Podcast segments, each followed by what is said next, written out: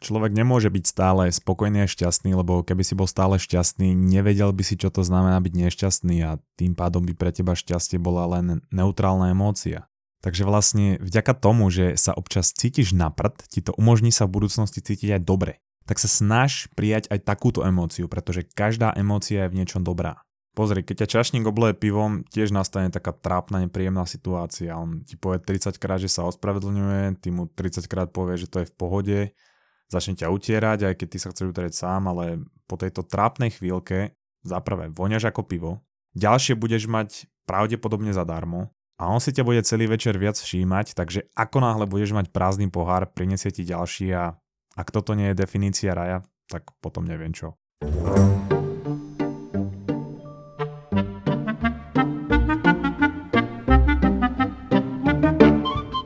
Napríklad aj toto bola jedna z myšlienok z predchádzajúcich epizód, ktorá sa ti páčila.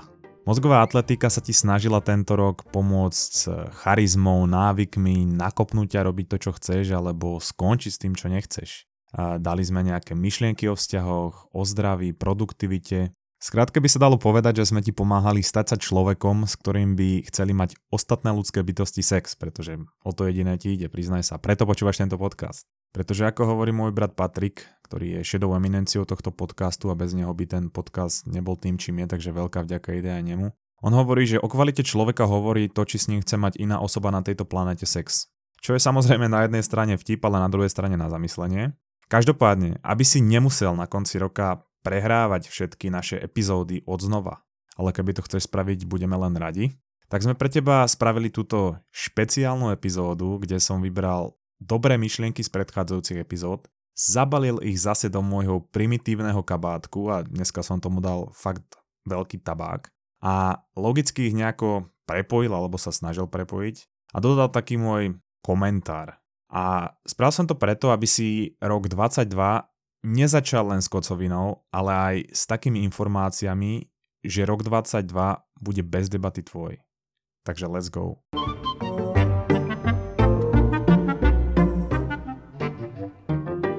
A na úvod mám pre teba ešte jedno oznámenie, lebo som sa práve pozeral na moje hodinky, ktoré sa volajú Nemám čas na tupé výhovorky a vieš, aký mi akorát ukázali čas? Ukázali mi, že je čas na to, aby si prestal mať tupé výhovorky a začal robiť to, čo si chcel alebo chcela robiť už dávno. Dobre viem, že to stále posúvaš, alebo sa to bojíš spraviť, lebo sa bojíš odsudenia ľudí, alebo sa bojíš, že to nevíde. Ale vieš čo? Samozrejme, že to nevíde, keď ani nezačneš. Ja viem, že ten projekt tam na teba čaká. Ľudia majú dosť svojich problémov na to, aby sledovali každý tvoj krok a ty si pri najmenšom získaš ich rešpekt a budú sa pozerať na to tak, že si mal odvahu začať niečo nové, začať robiť niečo, čo ostatní nerobia a ak máš okolo seba kvalitných ľudí, tak ťa podporia a ak nie a budú sa ťa snažiť sabotovať, tak aspoň uvidíš, akými ľuďmi sa obklopuješ. Ty nepotrebuješ mať všetky informácie, než začneš svoj projekt. Dôležité je spraviť prvý krok a učiť sa všetky relevantné informácie za pochodu. Pretože čím viac informácií si budeš zisťovať, tým viac ťa bude sabotovať tvoj mozog a ty ten projekt neuskutočníš. Je koniec roka, žiadne novoročné predsavzatia, odkladal alebo odkladala si to už dosť dlho. A moje hodinky sa nikdy nepletú, pretože to boli tie isté hodinky, čo mi ukázali, že mám robiť mozgovú atletiku a to je dôvod, prečo to hovorím po 40 epizódach. A 40 epizód je dosť na to, aby si vedel, že už máš začať. Nikdy nebude lepší čas na začatie toho, čo chceš robiť. Na spustenie tvojho projektu, čokoľvek to je. Ani za mesiac, ani pred mesiacom, ale práve teraz. Takže toto máme z krku a teraz k myšlienkam. Bez debaty dajme teraz úplný základ, aby si bol schopný alebo schopná robiť všetky veci, o ktorých som kedy rozprával a dnes ešte budem rozprávať. A to je v prvom rade to, že musíš do svojej dennej rutiny zakomponovať jodlovanie, lyžicu sadla, roláky a 10 minút denne si predstavovať obrázok Baziliky svätého Petra. Buď to, alebo je to skôr to, že musíš byť v dobrej fyzickej a mentálnej kondícii v rámci tvojich možností. Bude ťažké byť najlepšou verziou svojho ja, keď sa nebudeš vedieť kontrolovať, nebudeš mať energiu, budeš podráždený, bez nálady a bez driveu. Preto, než začneš pracovať na čomkoľvek, alebo teda respektíve aj na sebe, je pre mňa základ dať si dokopy spánok a rutinu na cvičenie. Počas spánku totiž prebieha niečo ako terapia. Ak sa ti stane nejaká stresová situácia počas tvojho dňa, mozog si ju prehráva počas REM fázy spánku bez emocionálnej odozvy, teda bez serotonínu, norepinefrinu a podobných látok a tým pádom tebe to je každý deň čím ďalej tým viac jedno. Čiže keď máš spánkovú depriváciu, si viac podráždený a máš zlú seba kontrolu. Ak máš Nedostatok spánku taktiež prebieha zlá regulácia hormónov, napríklad grelin a leptín, čo spôsobí, že si hladný a nevieš, kedy máš dosť. Taktiež to negatívne vplýva na tvoj dopamín, ktorý ako vieš súvisí s tvojou energiou a driveom, ale s množstvom ďalších vecí, ktoré ti umožňujú prenasledovať projekty, ktoré chceš. Ale toto je len úplný zlomok toho všetkého, čo spánok ovplyvňuje, vrátane zdravia a imunity. A preto skús dodržiavať aspoň tých 7 až 9 hodín spánku. A ja som si to nevymyslel.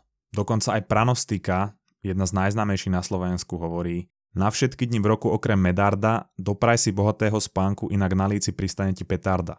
Jo a mimochodom alkohol a marihuana narušujú remfázu spánku, to je presne tak, kde prebieha aj tá terapia, ale milión ďalších vecí, takže bacha aj na tieto dva bombónky. No a čo sa týka spánku, skús chodiť spávať a vstávať v pravidelný čas. Ráno a počas dňa, keď je svetlo, príjmaj čo najviac denného svetla a po zotmení príjmaj minimum, minimum akéhokoľvek svetla. Inak, ak máš so spánkom problém, alebo ťa tá téma zaujíma a chceš o nej vedieť všetko v mojom primitívnom podaní, môžeš sa zúčastniť eh, mojej online prednášky, ktorú som robil aj pre Orange Slovensko a bude 23. januára, dozvieš sa vymakané vedecké informácie obohatené o moje primitívne vtípky a bude tam aj diskusia, spolu sa zabavíme. Odkaz na stránku, kde môžeš kúpiť vstupenku je v popise, podporíš tým aj náš podcast, teším sa na teba. A vieš, čo sa na teba ešte teší? Činky v posilke, topánky na behanie, expandére a gumy na cvičenie. A ak toto všetko zvládneš, tak aj trc gumy. Cvičenie, respektíve pravidelný pohyb ti dáva toľko benefitov, že keby to bol liek, tak by to bol najlepší liek pre ľudský organizmus, aký by si si mohol alebo mohla dať. Pre mňa je to v tejto súvislosti dôležité, pretože vďaka pravidelnému pohybu si buduješ disciplínu, pravidelne robíš niečo ťažké a pracuješ na zlepšovaní seba. No a z tohoto všetkého robíš svoj zvyk a zároveň pritom uvoľňuješ zase dôležitý dopamín.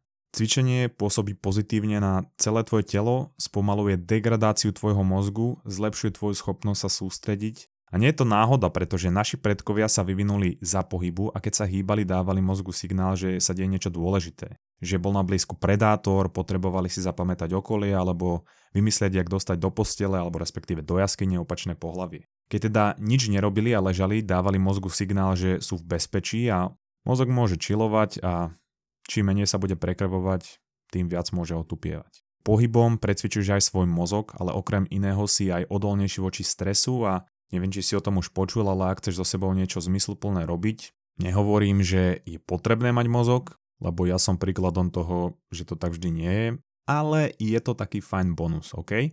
Keď je človek dlhodobo v pokoji, jeho mozog špekuluje, vymýšľa a môže spadnúť do zlej nálady. Zlá nálada môže mať aj iné príčiny ako to, že sa nehýbeš. Mohol ťa napríklad obliať čašník pivom, alebo máš pocit, že je na Slovensku málo seriálov z nemocničného prostredia. No a vtedy športom nič nepokazíš, ale aj tento stav ťa môže ťahať dole. My sa totiž príliš často sústredíme na veci, ktoré nevieme ovplyvniť. Keď je vonku zlé počasie a máš z toho zlú náladu, ovplyvní nejako tá tvoja zlá nálada to počasie? No, asi ťažko jedne, že si Storm z X-mena. A to isté platia s minulosťou. Tá už sa nedá zmeniť a preto sústredenie sa na ňu je strata času. Ako hovorí Viktor Frankl, psychológ, ktorý prežil koncentračný tábor, keď nevieš zmeniť podmienky, musíš zmeniť svoj prístup, alebo teda seba. Tvoje šťastie v minimálnej miere vychádza z vonkajšieho prostredia. Nie je to niečo, čo sa ti iba deje a ty na to reaguješ, ale je to niečo, čo vychádza z teba, z tvojich hodnôt, prístupu a z tvojich akcií. Tvoja spokojnosť je zrkadlom toho, ako žiješ svoj život a preto si vyberaj svoje túžby opatrne. Sústreď sa na prítomnosť a sústreď sa na veci, ktoré vieš ovplyvniť. Často ale naša nespokojnosť vychádza aj z toho, že sa porovnávame s niekým iným. My si zoberieme jednu oblasť zo života toho človeka a tu porovnávame s celým našim životom. No a to potom spôsobuje aj to, že sa snažíš zaujať ľudí naokolo a kupuješ drahé tuposti, len aby si zaujal ľudí, ktorí nerešpektuješ. Ak sa porovnávaš s niekým iným, tak sa porovnávaj vo všetkých oblastiach vašich životov. Ty by si chcel peniaze a slávu Jima Kerryho a on by chcel tvoj život bez slávy a psychických problémov.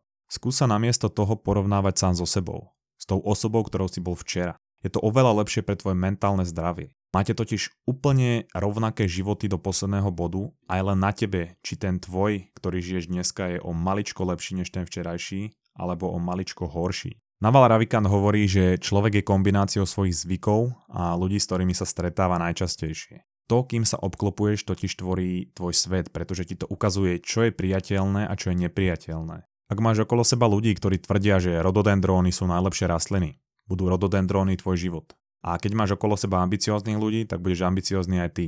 Takže tu si dovolím nesúhlasiť s Juliusom Cezarom, pretože jeho najznámejší citát znie Socky sú vrodené.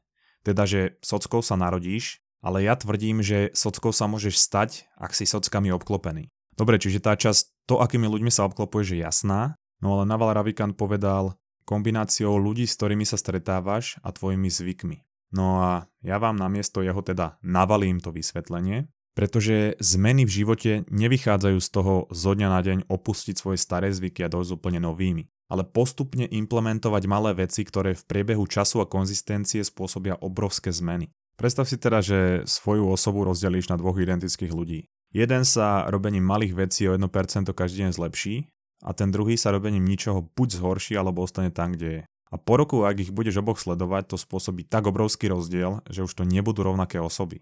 A to je niečo, prečo sú zvyky dôležité. Ak celý deň nemáš čo robiť, stále ti ostanú tvoje zvyky. Ak všetko zoberieš, stále tam máš tie zvyky, ku ktorým spadáš. Oni tvoria štruktúru tvojho dňa a záleží iba na tebe, či sú dobré alebo zlé. A či ťa posúvajú k lepšej osobe alebo k horšej. Preto sa sústreď na budovanie kvalitných zvykov, pretože bez zvyku a disciplíny sa dá len ťažko v živote niečo dosiahnuť. No a s ich budovaním ti môže pomôcť buď kniha Atomic Habits od Jamesa Cleara, ktorú vždy odporúčam, alebo tretia epizóda mozgovej atletiky, kde som tú knihu spracoval, všetko bude v popise samozrejme. No a ak máš zvládnuté svoje zvyky, tak sa vrátim k tomu, čo som hovoril na začiatku, že je čas, aby si začal robiť svoj projekt. To, čo máš v hlave, ale hovorí si, že tvoj čas ešte len príde. No, tvoj čas už prišiel, pretože je extrémne dôležité nájsť niečo, čo mu ja hovorím ultimátna zodpovednosť.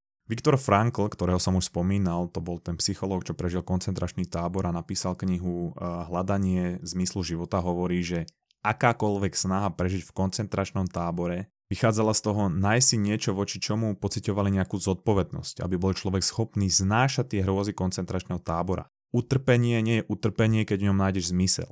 Presne ako Spartania, ktorí boli od malička vychovávaní k tomu, že zmysel života je boj, vojna a zomrieť za svoju vlast neváhali ani na chvíľu a sú dodnes obdivovaní a sú symbolom mužnosti. Ak máš nejakú ultimátnu zodpovednosť, tak ti to pomôže zvládnuť ťažké chvíle na tvojej ceste alebo v tvojom živote. Vždy je lepšie smerovať k niečomu, ako nesmerovať k ničomu. A ak na nič nemeríš, tak nič netrafíš. Pracuj aspoň na jednej veci vo svojom živote tak tvrdo, ako len môžeš a ak uspieš, zvýši ti to sebavedomie a to sa odzrkadlí aj v ostatných častiach tvojho života a môžeš skúsiť potom zase niečo väčšie tá tvoja ultimátna zodpovednosť alebo ten tvoj projekt môže byť čokoľvek. Pozri sa na Juliusa Cezara, ktorého citát som pred chvíľou spomínal. Ten sa preslávil tým, že v období rímskej ríše robil šaláty a jeho receptúra sa zachovala dodnes a Cezar šalát je jeden z najobľúbenejších šalátov, takže nenechaj sa odradiť. No ale pri budovaní zvykov a hľadaní tvojej ultimátnej zodpovednosti budeš samozrejme pocitovať určitý diskomfort, čo nie je niečo, čo by ti malo prekážať, ale niečo, čo by si mal vyhľadávať vo viacerých aspektoch tvojho života. Seek diskomfort, alebo teda vyhľadávanie diskomfortu znamená postaviť sa veciam, ktorých sa bojíme, alebo sa pred nimi skrývame. Je to robiť veci, ktoré sme nikdy predtým nerobili a objavovať nových ľudí, nové miesta, vyhľadávať nové príležitosti. Je to štýl života, ktorý by ľudia mali žiť, ale v dnešnej dobe plnej komfortu zabudli ako umlčali svoju zvedavosť a usadili sa vo svojej komfortnej zóne. Zabudli na to, ako sa postaviť svojmu strachu a žiť zaujímavý život. Komfortná zóna je síce dobré miesto na prežívanie, ale nie na žitie. Z komfortnej zóny nevznikajú zaujímavé zážitky a tvoj mozog si pamätá najmä zaujímavé zážitky, ktoré vznikajú postaveniu sa diskomfortu a hovoreniu slova áno. Ľudia si vždy vyberajú a obdivujú ľudí, ktorí majú zaujímavý život prečo nespraviť svoj život zaujímavejším a potom budú ľudia chcieť a mať v živote aj teba. Čo ti určite nemusím pripomínať, znamená aj viacej. Máme tu však ale ešte jedného, kocúra v rúre, uh, kostlivca v skrini, už mi z toho hrabe. A to je zbytočné plýtvanie dopamínom. Ak vieš pracovať s tým, ako uvoľňuješ denne svoj dopamín, tak ti to umožní každé ráno spraviť trojité salto s dvojitou vývrtkou z postele a pristať ako Spider-Man. Dopamín je látka v tvojom tele, ktorá nesúvisí iba s tým, že sa cítiš dobre, ale súvisí aj s tvojou energiou, túžbou, s tým, že chceš vôbec niečo robiť, s tým, že chceš prenasledovať rôzne činnosti a púšťať sa do rôznych projektov. Samozrejme, my máme určitú hladinu v tele a záleží iba na tebe, pričom ho spotrebúvaš, pretože keď si napríklad ráno preskroluješ Instagram a potom začneš niečo robiť, všetko v porovnaní s tým bude už tak trochu nuda, vrátane práce. Sociálne siete alebo telefón a technológie sú najhoršie pre náš dopamín, pretože ukazujeme nášmu mozgu, že dopamín sa dá uvoľňovať aj bez námahy. A to nám potom komplikuje tvrdú prácu. Skús ráno robiť najkomplikovanejšie veci a postupne robiť ľahšie a ľahšie, pričom minimalizuj rozruchy z telefónu alebo rôzne zábavky. Prvá hodina po zobudení je najdôležitejšia, preto skús sa telefónu absolútne vyhýbať a skús robiť na schvál veci, čo tvoj mozog nechce robiť a nerobiť veci, čo tvoj mozog chce. Čiže keď sa chceš pozrieť na tú notifikáciu, chceš sa pozrieť na tú sociálnu sieť, chceš si dať nejakú sladkosť, takto trénuješ tú odolnosť a pôsobí to pozitívne na uvoľňovanie tvojho dopamínu. Po uvoľnení dopamínu bude nasledovať vždy prepad a ty budeš chcieť ďalšie dopamínové uvoľnenie. Ale ty musíš tú bolesť alebo to pnutie prekonať. Ľudia, ktorí sú energetickí a úspešní, vedia pracovať so svojím dopamínom. No a napríklad také otužovanie zvyšuje dopamín 2,5 krát. Ale nie ako pri čokoláde, alkohole alebo kokaine, že to iba vystrelí a hneď spadne, ale pri otužovaní to niekedy trvá až 3 hodiny, kedy sa vráti zase na normálnu hladinu.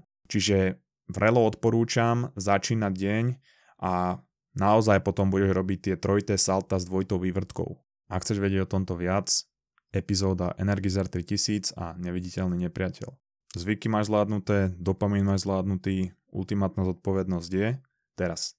Čo môžeš spraviť, aby si sa každý deň držal toho, čo chceš robiť, je vytvoriť si nejaký scénar tvojej budúcnosti za pár rokov, nejaký úplný ideál, ako chceš, aby tvoj život vyzeral a úplne najhorší možný scénar, keď spadneš tvojim zlozvykom, vrátiš sa k nejakým eh, návykovým veciam a tak ďalej a budeš vedieť pri každej činnosti, čo robíš každý deň, či smeruješ tvojmu ideálnemu scénáru budúcnosti alebo k peklu. Budeš vedieť, čo ťa posúva k pozitívnej budúcnosti a čo k negatívnej a od ktorých činností by si sa mal držať ďalej alebo mala držať ďalej.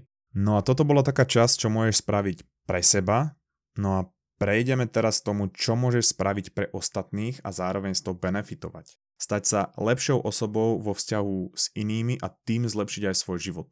Perfektným príkladom je halo efekt.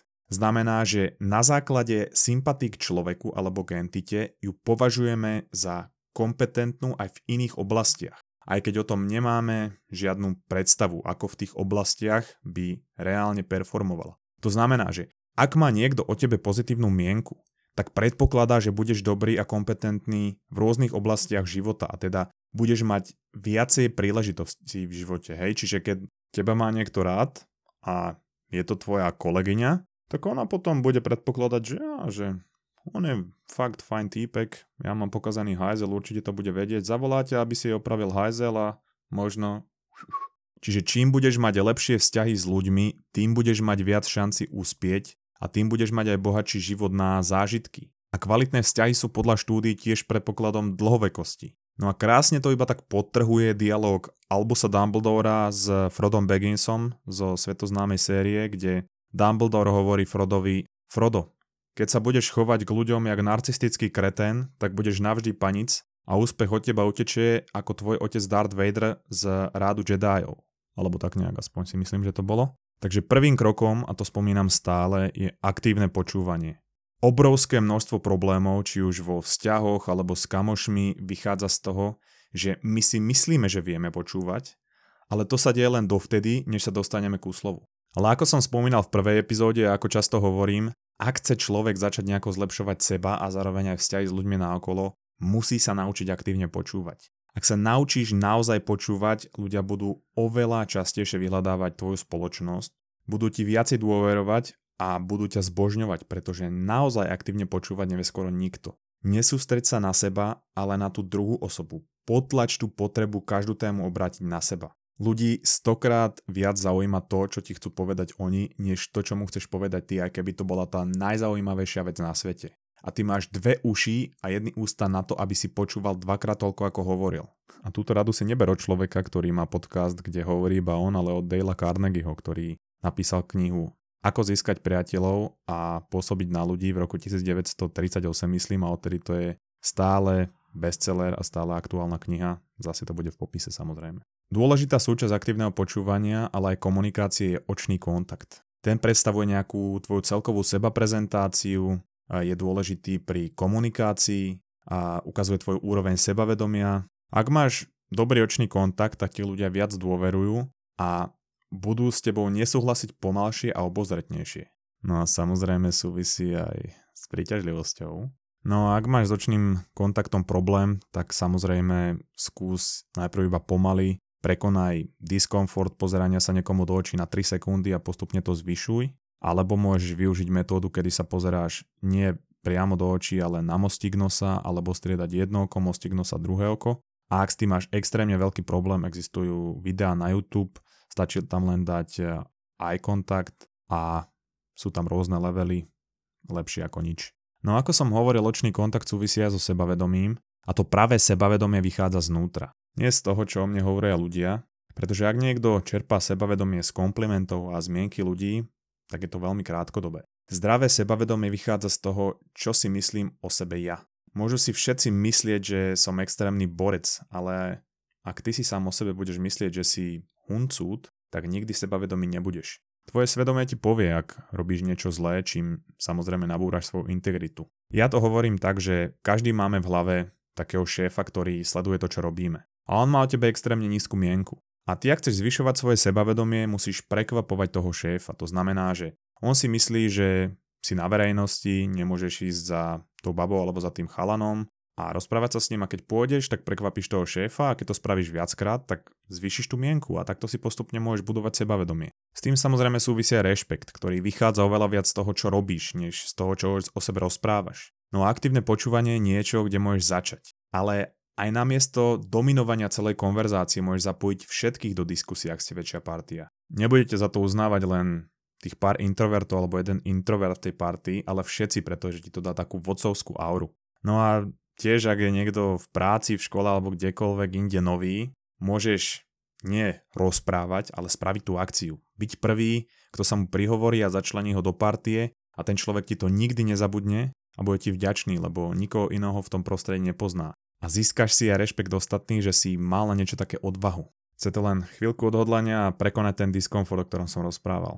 Takže uvedom si, že keď je všetko o tebe, nie je o tebe nič. Ľudí prestane baviť, keď sa každá téma a interakcia bude točiť okolo teba a o tebe to je len z tvojho uhla pohľadu. Môžeš to ale spraviť tak, aby to bolo o tebe v dobrom. Keď budeš vedieť počúvať, budeš vedieť ľudí spájať a budú sa vedieť na teba spolahnúť napríklad aj v dobe krízy. A ty môžeš svojmu okoliu život zlepšovať, než zhoršovať. No keď už sme pri tej komunikácii, musím adresovať aj to, ako je dnes rozdelená spoločnosť pre vakcíny, COVID. To je niečo, čo je výsledkom hybridnej vojny, ktorá prebieha v našom informačnom priestore. Ide o to vypustiť toľko konfliktných informácií, že človek už nevie, čomu má veriť a je ľahké uveriť úplným dezinformáciám. Cieľom tejto hybridnej vojny je spôsobiť chaos na území v odzovkách nepriateľského štátu a táto kampaň je samozrejme väčšinou vedená z Ruska alebo Číny No a my mnohé informácie bereme ako časť našej identity. A keď niekto s nami nesúhlasí, bereme to útok na našu osobnosť, či už je tá informácia pravdivá alebo nie. Je oveľa sympatickejšie priznať si nevedomosť, než mudrovať o nejakej téme, aj keď o nej nič neviem. V akom Slovensku by sme teraz žili, keby ľudia nemudrovali o veciach, o ktorých nemajú naštudované veci z oboch strán? Ja všade, kde idem, počujem len COVID, každý sa chce o tom baviť. Aký máš názor na COVID, sa stalo nové aké je vonku počasie. A vonku je toľko konfliktných informácií, že každý jeden človek na Slovensku má iné informácie. Niekto ma upozorňuje na čipy, niekto ma upozorňuje na neplodnosť, niekto ma upozorňuje na Jupiter v Saturne. Aby viacej bavilo, keby sme sa vrátili k tomu počasiu. O tom sa aspoň nepohádam. Lebo ak poviem, že vonku je krásne počasie, nikdy v živote v histórii mi nikto nepovedal, to si zle informovaný to ti vakcína zatenila sietnicu a ja som včera na hlavných správach čítal, že v skutočnosti je dnes otrasné počasie, takže prosím ťa, začni si získavať lepšie informácie. No a ja mu poviem, že OK, tak keď je otrasné počasie, tak si zoberiem dážnik a on mi povie, že Ty veríš, že dážniky fungujú proti dažďu? akože všetky ostatné veci proti dažďu testovali dlhšie a zrazu dažníky, ktoré sú tu s nami síce dlhé roky a používaš ich od malička, ale myslím si, že sú dosť málo testované, lebo som odborník v oblasti dážnikov a v tom, jak sa testujú a vlastne v celom tomto priemysle. Keď dažníky fungujú proti dažďu, prečo si ja tak mokrý, keď prší? Čo mi ešte ďalšie povie, že opalovací krém ťa chráni proti slnku? Kámo, ty si ovca, začni si zisťovať poriadne informácie. Značkou kvalitnej informácie je to, že ju niekto označí za dezinformáciu alebo ju zmaže. Lebo potom vieš, že ľudia, čo spoza opony riadia svet, nechcú, aby o tom obyčajní ľudia vedeli. Tak toto sa mi napríklad pri konverzácii o počasí nikdy nestalo, ale stáva sa mi to pri inej konverzácii. Ale dúfam, že ste všetci pochopili tú iróniu. Takže skúsme možno pri konfrontácii krotiť svoje emócie a ak sa dá vychádzať z toho, na čom sa zhodneme. A keď sa nedá, tak sa vyhnúť hádke, pretože tu nemôžeš vyhrať nikdy. A keď niekto o niečom presvedčený, to, že ho znemožníš alebo mu ukážeš fakty a snažíš sa mu to vyvrátiť, ho jeho presvedčení ešte uistuje. No a keď aj vyhráš hádku, tak ty sa cítiš dobre, ale druhá strana voči tebe pociťuje hnev, čo sa ti môže v budúcnosti vypomstiť. A keď ju prehráš, cítiš sa ponížene a ty budeš pociťovať negatívne emócie voči tej osobe. Čiže ak môžeš, vyhni sa emóciami podnetenému konfliktu. A to je zase od Dale Carnegieho. Pretože prečo neviesť výmenu názorov tak, aby si na konci mal pozitívny pocit a nie negatívny? A mal potenciálneho diskusného partnera do budúcnosti a nie nepriateľa. No a to je už z epizódy všetko, ale ja mám pre vás ešte jeden projekt, ktorý som si pre vás pripravil. Bude to taký knižný klub, jeho názov môžeme potom vymyslieť spolu. Spočíva v tom, že raz mesačne budeme robiť live stream s partiou chalanov a spolu s vami, ktorí sa prihlásite do tohoto klubu. A bude to pokec o knihe, ktorú na každý mesiac určím. Každý z nás ju prečíta a budeme na tom live streame spolu o nej kecať. Budeme hovoriť nejaké zaujímavé myšlienky a robím to preto, aby som sa priblížil trošku aj k vám, viacej vás poznal, ale taktiež, aby sme si mohli pokecať o knihách, lebo je veľmi málo ľudí, s ktorými viem kecať o knihách. Takže ak sa chcete do tohoto klubu prihlásiť, prvý livestream bude na konci januára.